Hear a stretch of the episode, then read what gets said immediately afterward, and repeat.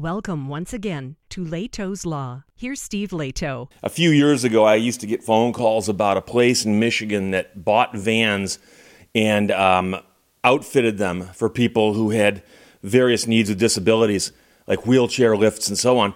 And then they'd pay for these things and never get them. And um, I filed a couple lawsuits, and unfortunately, the company we were going after went out of business, bankrupt, and, and was almost uh, just a gigantic wasted effort uh, to try to get the money back.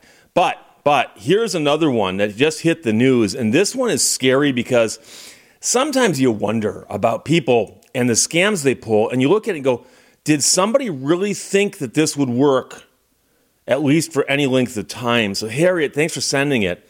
This is a press release directly from the Attorney General's office.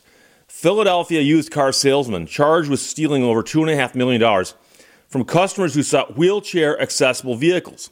Now, $2.5 million is a lot of money. So you go, wow, Steve, that's a lot of money. Must have been a lot of vehicles. How did the scam work? Was this like a, a criminal genius at work? No.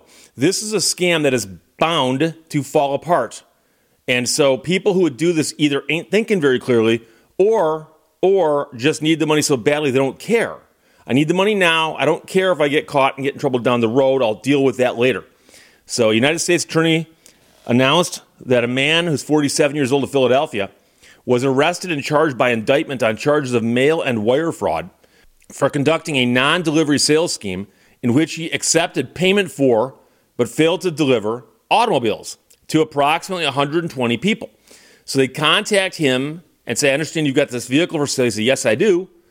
And they'd send him money, and he would not ever send a car. So the indictment alleges that this happened over a four year period. He obtained used vehicles from auctions and then listed and advertised them for sale on the internet. You go, but I've heard of that before. That's a common business practice. The majority of vehicles sold by him to victims were accessible vehicles equipped for wheelchair users or people with disabilities. Despite signing bills of sale for the vehicles and accepting payment, he did not deliver the vehicles as agreed upon. In total, he defrauded approximately 120 victims across 36 states and caused losses exceeding $2.5 million. Approximately two thirds of his victims were persons with a physical or mobility disability, persons of over the age of 65, or businesses which provided transportation services for those populations. Now, again, you're saying, but Steve, I, I, I don't quite get what he's doing here that you find so strange because says here he buys them at auction, he sells them, and once in a while he doesn't deliver one. What's what's the problem? What's the snag? On more than one occasion, he sold the same vehicle to multiple customers. That's your problem. If I sell you a vehicle, someday I might deliver it to you. If I sell you a vehicle and you a vehicle and you get a car and you get a car, only one of those people can be happy every other one of them is going to be upset and call somebody AG, the police, somebody, right? So you can you can only sell a car to one person in theory. so after agreeing to sales terms and accepting payment from a customer for a particular vehicle, he continued to list, sell, and accept payment for the same vehicle again from a new victim purchaser. In one instance, he agreed to sell a particular vehicle, which was a wheelchair accessible 2017 Ford T 150 van, to 13 different buyers over an 11 month period between February 2022 and January 2023. So he promised to sell the same vehicle to 13 different buyers. Theoretically, at best, only one of them can be happy when they get that vehicle. The other 12 don't ever get anything. And the weird part is that if you bought the vehicle and hadn't gotten it yet, and you went to check on the guy's website, you go, hey, it's still there. Why is it still listed for sale? And that's going to be another flag also.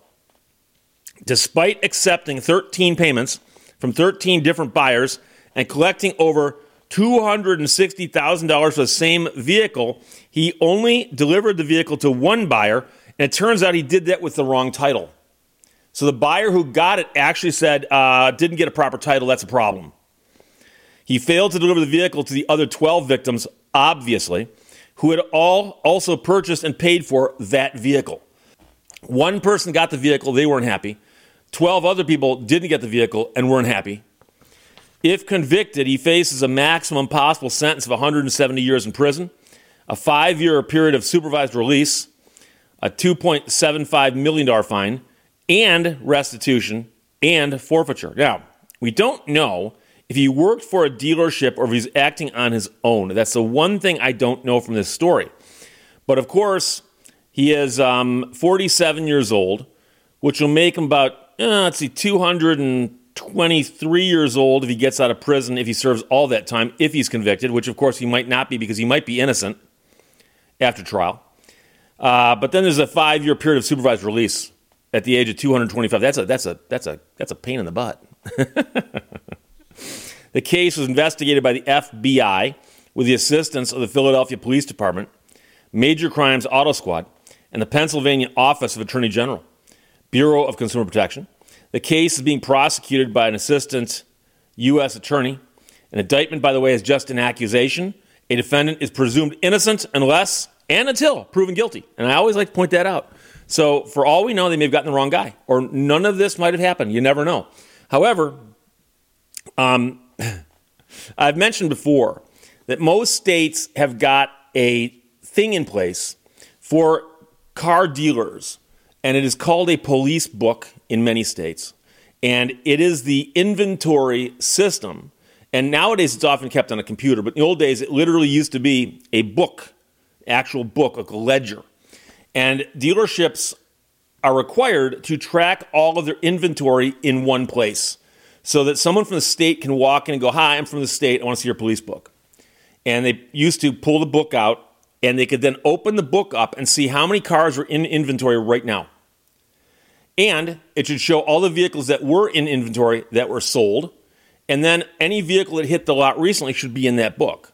So someone should be able to look at that book and go, okay, you've got 14 cars in your inventory here. Let's go walk the lot. And there should be 14 corresponding cars on the lot. And if there's 13, which means one got sold but didn't get recorded as sold in the police book, there's a problem because, of course, the state wants their money. Okay? And so the police book should be that way. So here's a problem because many states also require a car dealer to do certain things upon the sale of a car. And quite often it is a bill of sale and or some document that shows what the car sold for, who it got sold to, et cetera, et cetera, and for how much. And a document must be filed with the state. Now, in Michigan, it's called an RD 108, it's application for Michigan title. It contains most of the information that you find on the bill of sale. And that document gets filed with the state forthwith. And so here's the thing if the guy's selling vehicles and he's got a real vehicle, he can't file more than one of those documents with the state because the VIN wouldn't change. And they'd say, oh, you, you've already filed one on this vehicle. The second one can't make any sense. So it implies, the story does, that there may be a massive paperwork problem that's going to really look bad when they untangle it. Because I have actually had the opportunity before to go through the paperwork of a dealership. Okay? And so many dealerships, I don't know how many people in my audience have spent much time in them, other than to simply buy a car and drive off the lot. But there's often a conference room or a big storage room or a big office someplace with a wall of filing cabinets. Now, they may have reduced some of this in, the, in the modern era to digital type stuff, but I can tell you that for every car they sell, they create a thing called a deal folder. At least in Michigan, that's what they call it a deal folder. And the deal folder is a folder that contains all of the documents for a sale of a car.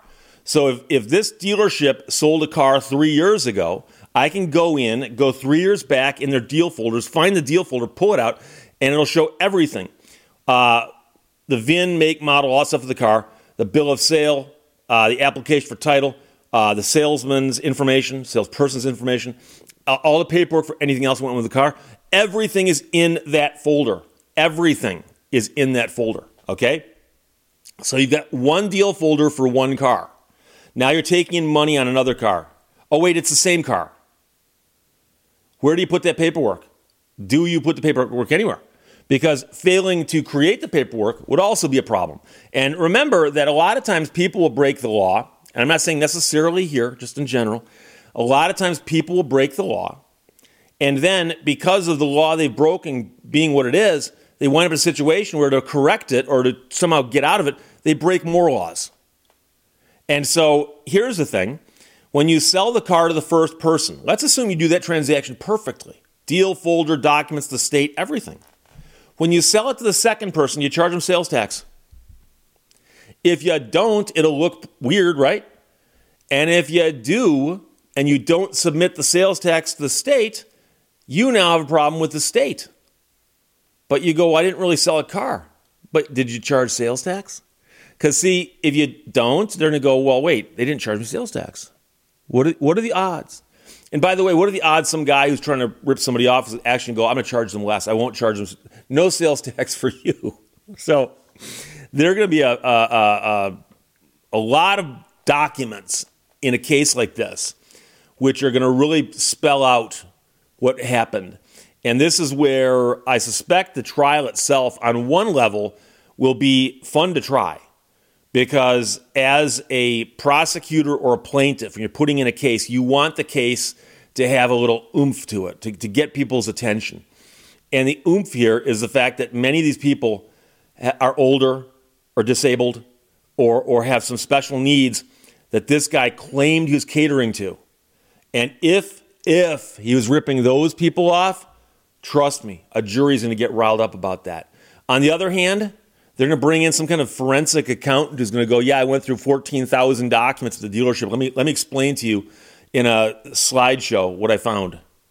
And some people will find that enjoying, uh, enjoyable. Some people won't. but we'll see if this thing goes to trial.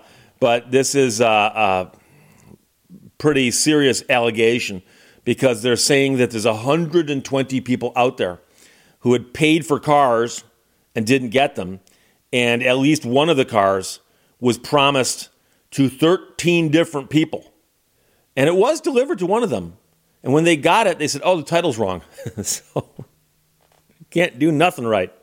Harriet, thanks for sending it. From the AG's office, Philadelphia used car salesman charged with stealing over $2.5 million from customers who sought wheelchair accessible vehicles. Questions or comments, put them below. Let's talk to you later. Bye bye. Thank you for watching Lehto's Law. Comedy is simply a funny way of being serious.